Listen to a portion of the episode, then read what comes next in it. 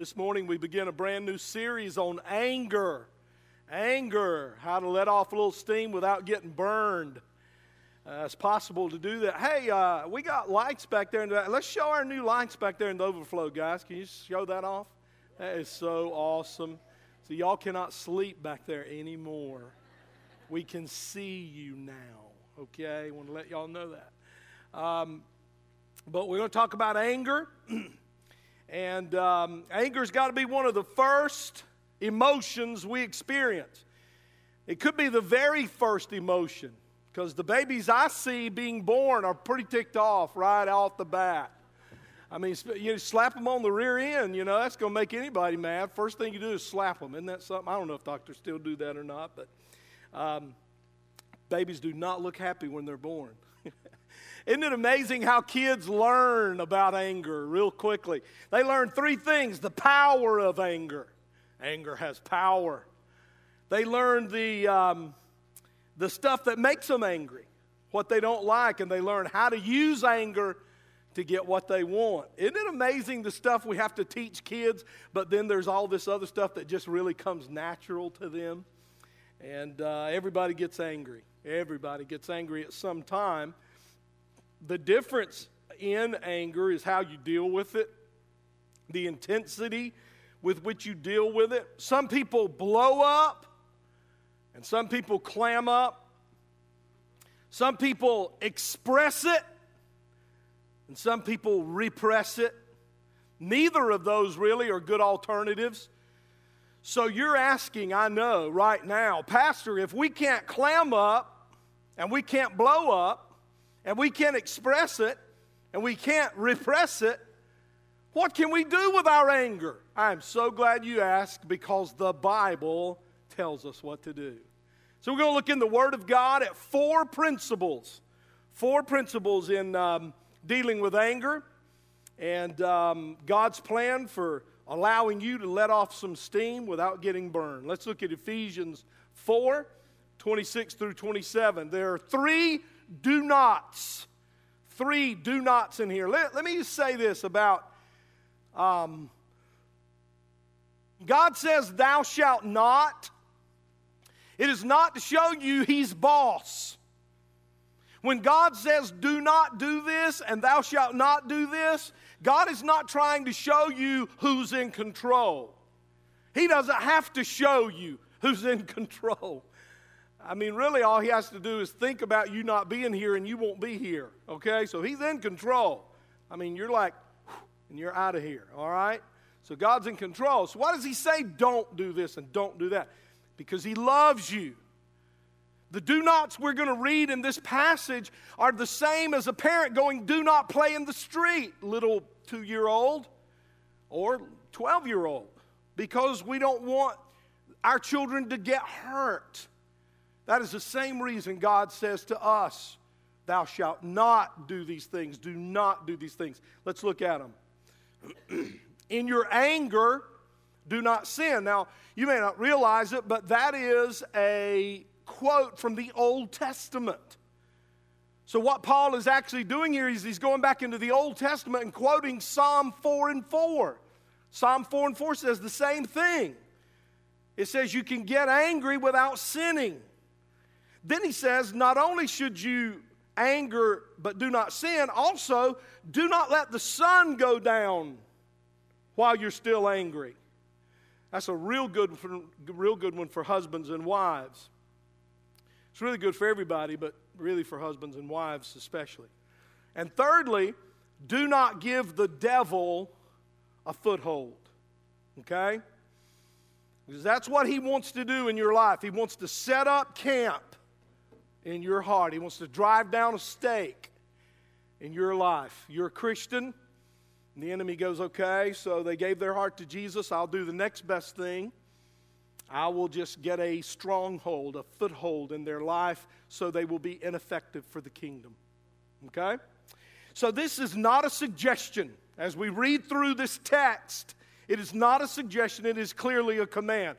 So, what we're going to do today is we're going to look at the first principle, and then we're going to look at a little bit of the second principle, and then we'll pick it back up next week, all right? The first principle in managing your anger, or allowing the Holy Spirit rather to manage your anger, is to admit you're angry. Admit you have anger.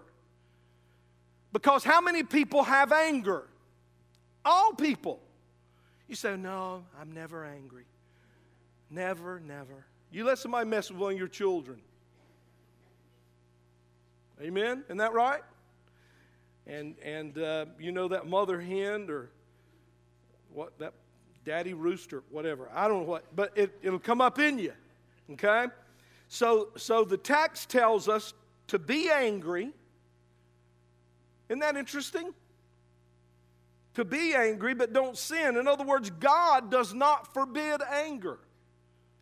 I've heard sermons that sounded like He did. I've heard teachers and preachers bring messages that made it sound like to me if I got angry, I was sinning. I went by a church the other day, and I won't call the name of it. I love this church very much, but they had a sign out that said, Whoever makes you angry controls you. And I thought, well, that sounds really good, just ain't true. Just isn't true because God got mad in the Old Testament. I don't think anybody controlled him, do you? Jesus got angry in the New Testament. I don't think anybody ever controlled Jesus. So I don't necessarily agree with that. I know the point they were trying to make, but you can't make a blanket statement like that because God says it's okay to be angry. But I think God would also say it isn't okay for somebody to control you other than me. So we have to be careful what we say. God says, go ahead and get mad. Ain't that not? Isn't that so cool? Thank you, Jesus. Thank you, Jesus. But then he says, however, when you get angry, do not say or do anything stupid. The Greek word for that is stupido. I don't know. I just try to sound smart when I can. Um, with the help of the Holy Spirit, everybody say that. With the help of the Holy Spirit, I can obey this command with the help of the Holy Spirit. See, people say self control. We need self control. I got to tell y'all something. When I've been in control, that's when the mess is made. I don't want self control, I want Holy Spirit control. I want Holy Spirit control. I've controlled myself before, and you say, well, how'd that work out? Not too good. Not too good. I don't want self control. And I know what people mean when they say that. I want Holy Spirit control. I want God control in my life. Can I tell you all that when God took over the controls of my life, I was set free? I mean, when God took over the controls of my life, I wasn't in bondage. That's why, that's why so many people don't go to church. It's why so many people don't come to God because they see so many Christians who are messed up in their theology that when you become a Christian, you are in bondage. We, no, no, no. You're set. Where the Spirit of the Lord is, there is absolutely. God wants freedom. Man, when I gave my life to God, that's when I got free. And can I tell you that even today, as a pastor, when I stray away from Him, bondage. When I get close to Him, free. Stray away, bondage. Close, free. That is brought to you by our drama ministry. So God says we can become angry because sometimes anger is a valid response in life. Sometimes anger is a valid response in life. In the Old Testament, God got mad. You remember when uh, Moses went up to Mount Sinai to get the, the tablets, the Ten Commandments? Charlton Heston went up there. And when he came back, I mean, God had just done all these miracles right in front of the children of Israel, right in their face. All these incredible miracles to get them free from uh, Egyptian bondage and get them out from under the cruel bite and sting of the taskmaster's whip. And God delivered them and set them free. And in no time, they create this golden calf and begin to worship an idol. And when, and when Charlton Heston came down from the mountain, when Moses came down from the mountain, he saw what was going on. Y'all remember he took the tablets and just crushed them, broke them. You say, but you said God got mad. Well, when, When the ground opens up and swallows thousands of people, God is ticked off. That's the Greek word right there, ticked off. And you write that down. God got angry. Was that a valid response? Yeah. Yeah. In the New Testament, Jesus got mad about stuff. When they turned the church into a flea market, Jesus got a whip out and went through and drove them out.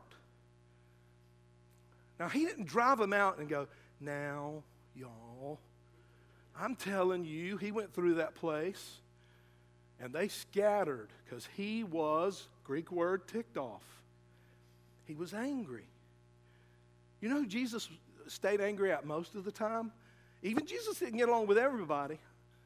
And I know we don't like to think about that or even, but it's true. Jesus didn't get along with the, with the hypocrites, with the Pharisees. Jesus' biggest problem when he was on this earth was with church people. Didn't say Christians,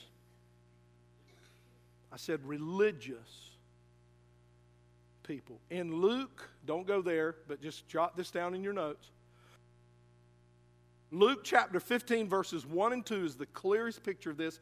The Bible says that while Jesus was teaching, the religious people stood away from him and murmured against him. And the sinners drew near to him. That's the kind of church I want us to be. I love it when people come in here and go, Oh my, the pastor does not have on a tie. Surely he goeth to hell.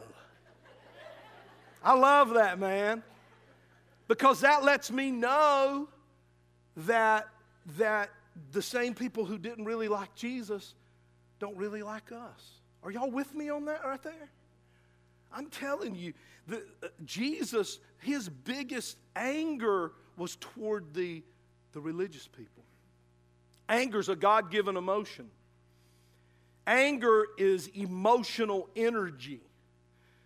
And if you're never upset by anything, you better check your pulse or check and see if you're really in touch with reality.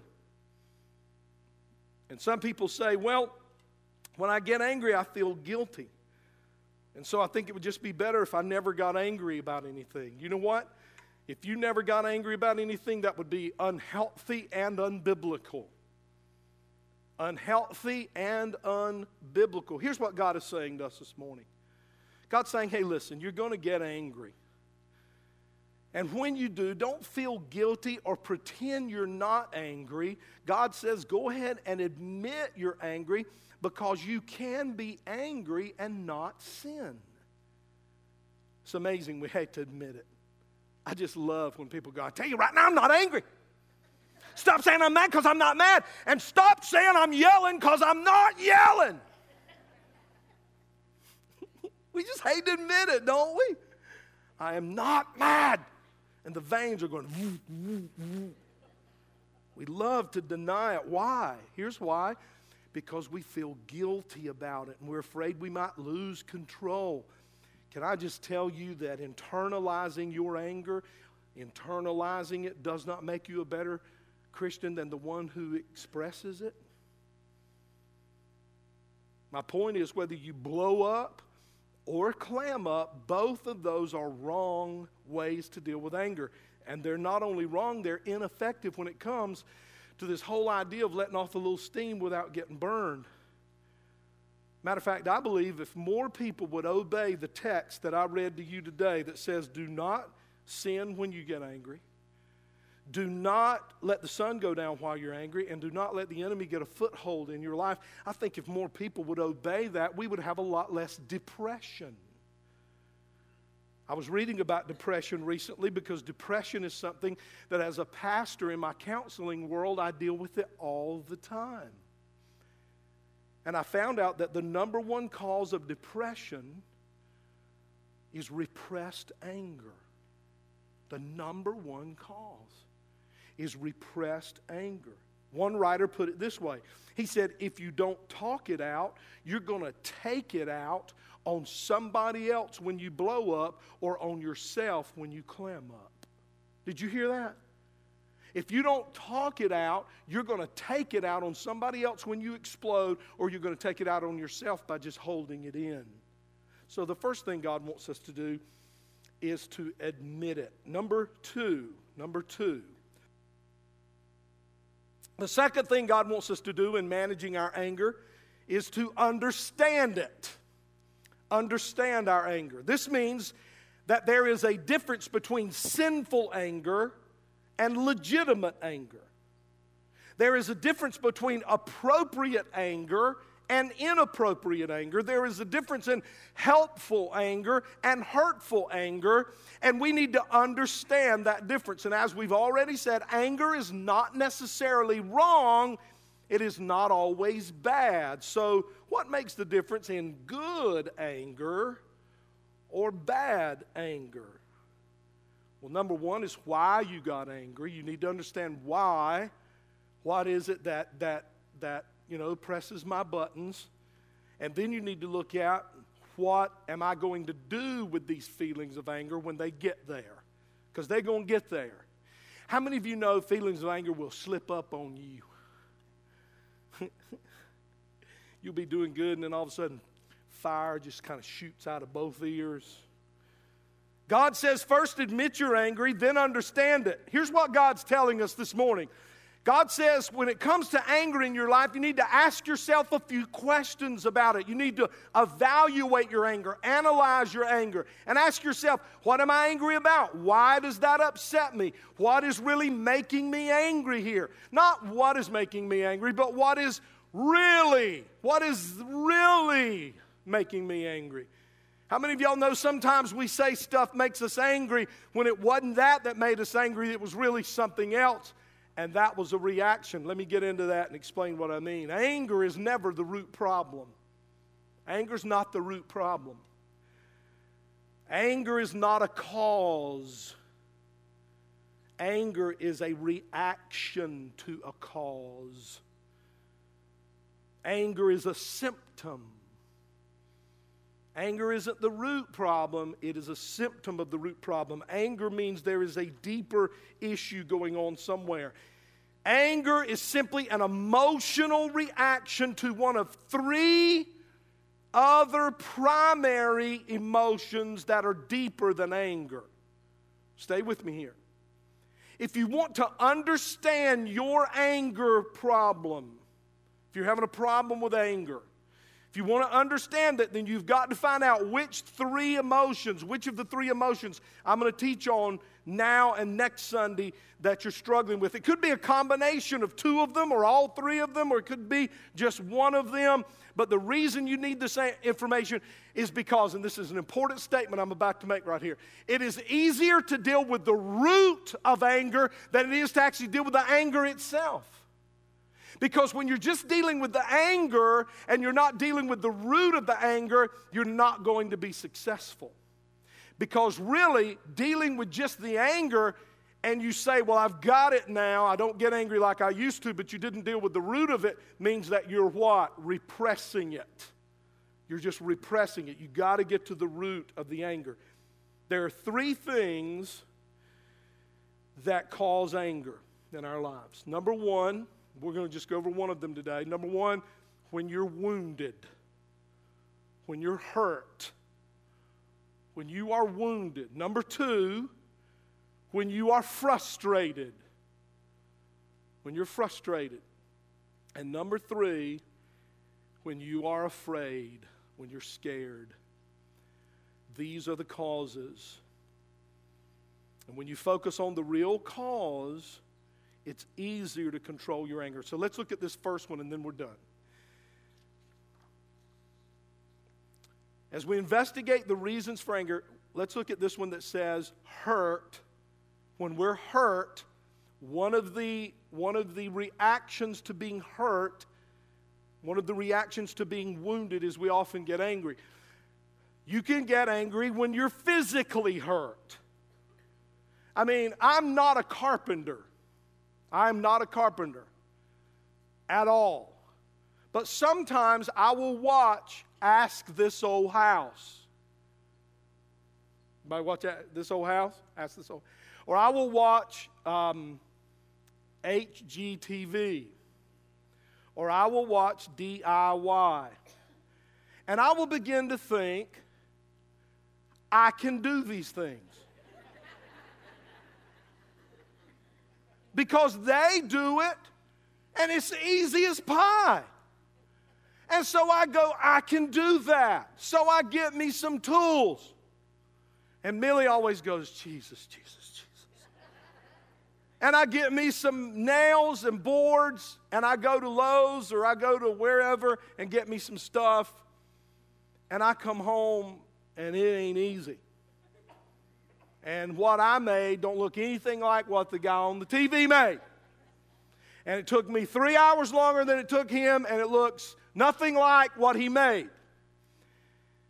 But sometimes in that process, I will be hammering and I will hit the wrong nail. And when I hit the wrong nail, I will say something like, Boy, that makes me uncomfortable. You know, that's what y'all say when you hit it. You go, Shucks! You know, you.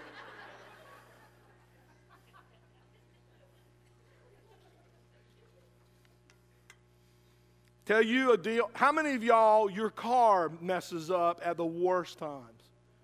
At the worst times. Let me tell you something that will help you, and this has nothing to do with the sermon. Well, sort of, a little bit. Get out of the car and kick the tire with everything you got in you. Then run and get back in the car and blow the horn and pretend the car is crying.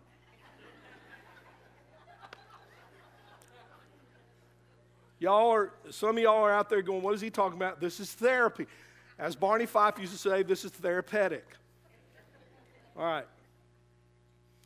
Hurt, when you're hurt, when you're wounded, it creates anger. Quite often, the person we take our anger out on isn't the one who hurt us.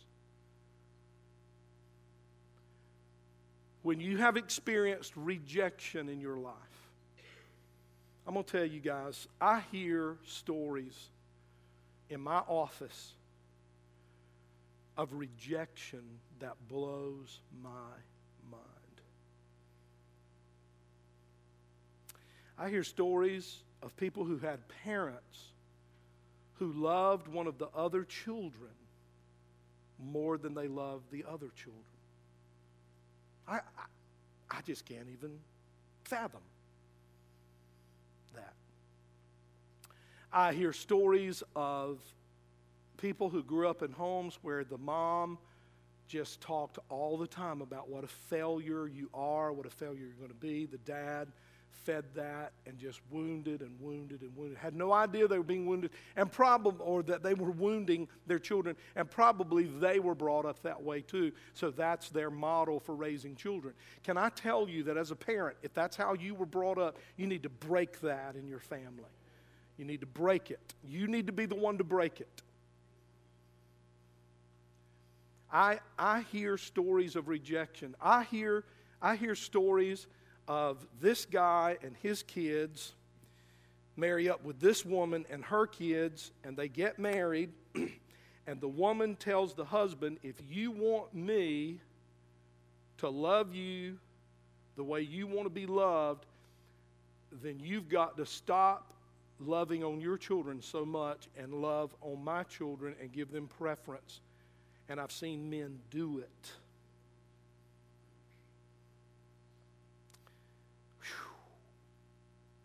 Can you imagine, as a little seven or eight year old, all of a sudden my daddy marries somebody, and, and the person my daddy marries tells my daddy, You can't love them like you've been loving them if you want my love, and daddy does it. That is that goes on in this world. Rejection. Some of you remember in your early childhood being just rejected. Maybe you were abandoned by your parents. I'm not, listen to me, I'm not trying to talk you into being wounded. Have y'all ever heard somebody stand up uh, who kind of specializes in the area of wounding and they want to talk everybody into being deeply wounded? I'm not doing that. You know, I'm just telling you, some of you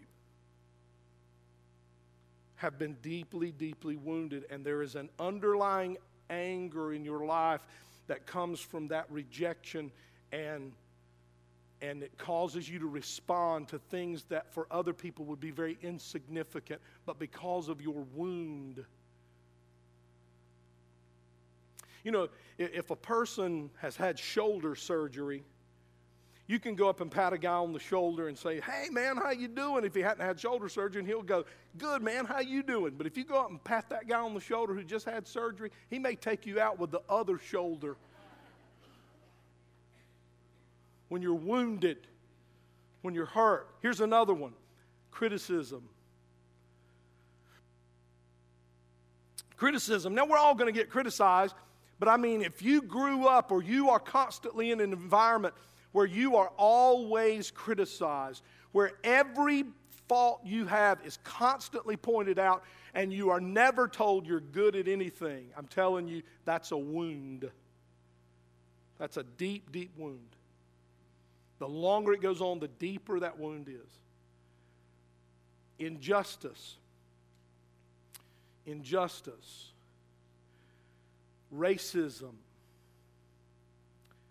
creates deep, deep, deep wounds in people. Unfair treatment. I think we can all take some criticism and correction when we know it's deserved. But when it comes into your life undeserving, it creates a wound. And our tendency, naturally, is to strike back at the source of whatever it is that's hurting us, whatever it is that's causing or supposedly causing that pain in our lives. It could be a memory, a memory. Something happened a long time ago, and you've had no closure on it. It's unresolved.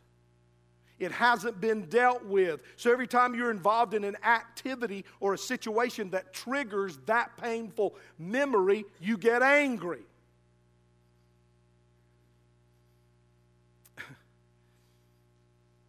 I've had some unpleasant situations in pastoral ministry since I was 19 years old. I've been a pastor since I was 19. I've had some unpleasant pastoral things happen in churches I've pastored, and to this day, when I go back to those towns where those churches were, I feel, you, you know what I'm saying? I feel the loneliness. I, I get a little, it just kind of comes back up in me of the lonely times I had when I was in those places and I was hurting, and it seemed like there was nobody to talk to, there was nobody to, to relate to about that. So, a memory. You can say something to somebody. I mean, you can be in a conversation with somebody and everything's going great, and all of a sudden you say something that triggers in them the memory of a wound, and all of a sudden their whole mood changes. And they either, they either won't talk, well, they clam up or, or blow up. And you go, ah, man, I didn't mean anything by Have you ever been there? I didn't mean anything by that but you, you stirred up a memory. You ever heard, you ever, um, you ever woke up in a bad mood? You ever woke up in a bad mood? Oh, come on, y'all look so holy. I mean, just wake up in the morning and you're like, now, I'm not trying to get bizarre on you here or weird or pop psychology on you here, but I'll tell you something, man. I've had some dreams that made me wake up discouraged. And I've had some dreams about some past times in my life that were very, very difficult and very, very hard. And I will wake up, and it would take most of that day for me to kind of get that thing behind me. Y'all with me out there? So I'm telling you, memory can trigger that anger. And, and you know, Amelia will look at me on those days and go, What is your problem? You know. I thank God for Millie. I tell you, if I'd married somebody like Millie, one or both of us would be. I mean, if I'd married somebody like me, I'm sorry, whoo. If I'd married, man, woo, man, I about, I about messed that up bad right there. Mm. If I'd married somebody like me, one or both of us would probably be in jail, needing some prison ministry. That is the most patient woman, loving woman. She wakes up every morning and goes, And which Pharaoh do we have today?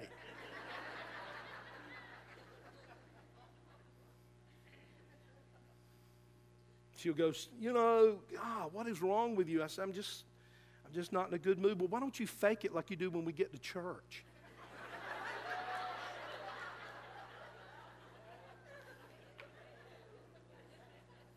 because I don't have to fake it with you. That was that's TMI right there, wasn't it? That was too much information. When I find somebody that gets extremely upset over a trivial issue, it tells me, and sometimes that person's me, it tells me that there's unresolved hurt. Unresolved hurt that's never been dealt with, never been settled in their life. Let me close with this. When I'm counseling somebody, sometimes they'll get angry. The more we get into it and the deeper we get into it, their anger will be toward me. Not that I've done anything or said anything, but we've, we've just triggered it. And early in my ministry, I would be offended by that. I'd be hurt by that. But over the years, I've learned that I don't need to take that personally. That is called, that is called displacement. When people can't take their anger out on the one that actually hurt, then they will, they will take their anger and their hurt out on another person that is an easier target. Are y'all with me? A lot of you guys do that to your wife, and a lot of you wives do that to your husband after y'all have worked all day long and you've worked with all these jerks. Amen? I, y'all should see the crowd I work with. And. Uh, and you get home at the end of the day. Well, you can't tell any of them at work how you feel because you might lose your job. So we come on, we come home and do what? Take it out on each other. And we go, something's wrong with my marriage. And the problem is, there's nothing wrong with your marriage. You're wounded by injustice on the job, and you're bringing it into your house and taking it out on your spouse. Let me give you some advice stop it. I'm serious, man. Stop it. Stop that. You say, I just can't control myself. Well, if you can't control my, yourself, tell me why you can do this right here. And the phone rings. Hello. How you doing? Oh, praise the Lord. yes, you can. Yes, you can control yourself. Yes, you can. Stop taking stuff out. I did it, man. When me and Millie first got married, I was the worst. And I've asked her many, many, many times to forgive me for those days. So when you're a Christian, some of you guys are, are helping me with counseling. We're building a team here at the church. Excuse me. We're building a team here at the church of people who have the gift of counseling. And some of you are helping me with that. And I want to say to you, but, but can I just say this to every believer in here, every Christian in here? At some point, people are going to discover that you're a believer, that you're a Christian. They're going to come to know that, and they're going to come to you. And you're going to, you're going to be forced into a situation where you got to talk to somebody and try to help somebody just because they know you know Jesus. And just because they know you go to church. And they're going to ask you, they're going to get you in a corner, and they're, going to, they're, going to, they're not going to have anybody else in their life who knows God. And they're not going to have anybody else in their life who's connected to God, and they're going to come to you. And they're going to, they're going to say a lot more stuff than you were ready to hear because they've been holding it and holding it. And I'm telling you right now, you need to get ready. And when you don't know what to say, you need to just say, Man, I'm going to be praying for you, and let's go have lunch one day. And if you just feel totally inadequate, and you just feel totally that that is out of your sphere of ability, then you hook them up with us. We'll help them. We'll help them here at the church. You say, but they may not go to our church. They may go to church somewhere else and not go at all. That doesn't make any difference to us. We're not trying to get people to come to the church, we're trying to bring healing to the body. I mean, nothing would thrill me more than for somebody to go through counseling at this church and then go right back into this church, a healthy Christian ready to serve God in their local church. How many of y'all think God would be pleased with that? And how many of y'all think if that's the way we think here at Whitley Church, that God's going to go, I'm going to bless Whitley Church? See, if it's all about, I'm not talking to anybody unless I can get them in here, unless I can get them paying some tithes, you know, or get them in here so I can count them and put them on our number deal then God's going to go, you know what? That's your motivation. You're on your own. Whew. See, I, I want it to be about, I want to be like Jesus. If you just be like Jesus, the numbers and the money will take care of itself. Just be Jesus. Okay? But some of you have the gift to help people who are hurting and angry and have been wounded, but you've just never been you've just never been put in a situation where you've been called on.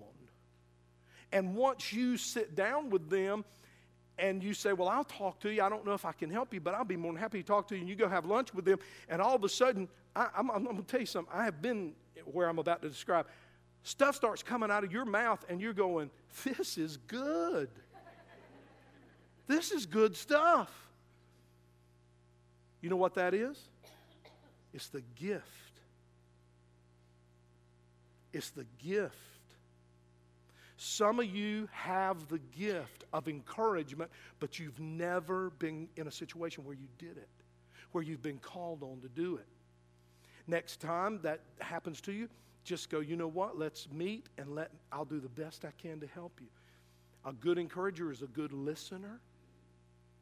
Just listen. I've listened to people just go on and on and on and not hardly said anything. And when they got through, they just said, You're so awesome. And I go, I do what I can. and all I did was let them get it out. And you don't always give advice other than, you know what? Get in your Bible, get on your knees in prayer. Who is the one who's going to heal them? You? No. Him. You're going to point them to Him. Okay? All right? So you say, Well, Pastor, I've got some anger issues. What do I do? Let me give you three things to do. Pray and ask God to show you the root. Pray and ask God to show you the root. Where is this coming from? Why am I, use some southern language here, why am I always ill as a hornet? Y'all ever know that? Y'all ever heard that down here in the South? I saw a Yankee on Facebook this week put, I got an ill baby. I said, Yeah. I understand that. Ill baby. See, up north, that's sick. Down here, it's just, yeah. So you got to understand. We can get y'all Southern Dictionary. So pray and ask God to show you the root cause of your anger. Number two, talk to a believer who has skills and gifts and some training if you can. And we have those people here that will help you discover the root cause. Let that person be honest with you. Now, I'm telling those of you who have anger issues, the reason a lot of you can't get beyond it is because you won't let people be honest with you. You got to let people be honest with you without getting angry. I mean, to get, to get angry with a counselor who's pointing out why you've got these anger issues is like getting mad at a doctor because the doctor says, dude, you got an infection. I don't want to hear that. I'm going to another doctor. Well, you can. And you probably can find one who'll go, okay, okay, you don't have an infection, but then you're going to die. So you got to let people be honest with you. And then the next thing you do is do what they say. When you talk to that friend and they give you three things to do or one thing to do, do it. That's like going to a doctor and he discovers an infection and, and um, recommends for you or, or prescribes to you a Z pack. Anybody ever had one of those? Let me some Z pack now. And you go back to the doctor, and the doctor goes, uh, Man, you look worse. Did you buy the Z pack? Yeah. Did you take it? No, I ain't took it yet. You got to do it. When you sit down with a counselor, and that counselor goes, Listen, Here, here's the height of insanity. Y'all know that definition? To do what you've always done and expect different results. So you can't do what you've always done, you're going to get the same result. You got to do something different to break to break that, that circle. Are y'all with me? Let's pray. Father, we need this kind of teaching in the church. We need it.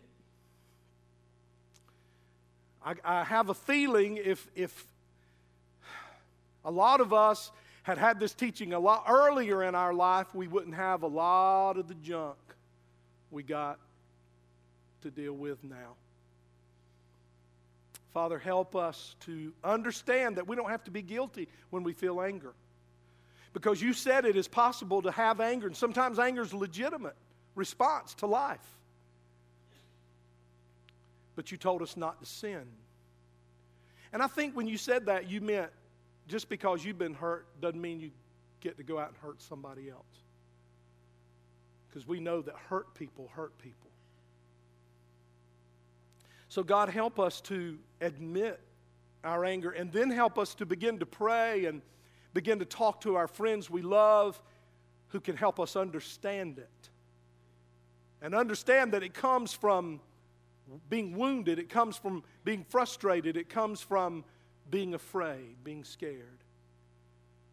Help us, oh God. Help us, oh God, as Christians to get this thing healed in us so that our testimony will be even more powerful. Because what happens, God, is, is we have learned that when we do not deal with anger, our testimony is damaged. And so when we talk to people about you, it isn't powerful because people see the anger in us and it hurts our, our, our, the power of our testimony. So, God, help us today. Help us to be hearers of the word, but not just hearers. Help us be doers. In Jesus' name. And everybody said, Now, listen, if you would like prayer this morning, we're going to hang around up here at the front. And uh, some of my prayer guys and gals, if y'all will just kind of hang around a little bit uh, until we see if anybody needs prayer. And then, guys, those of you who are visiting, be sure and pick up your gift bag right back there. We're so glad you came. Don't forget your wild game night tickets, and let's uh, pack the house on Friday night. God bless you.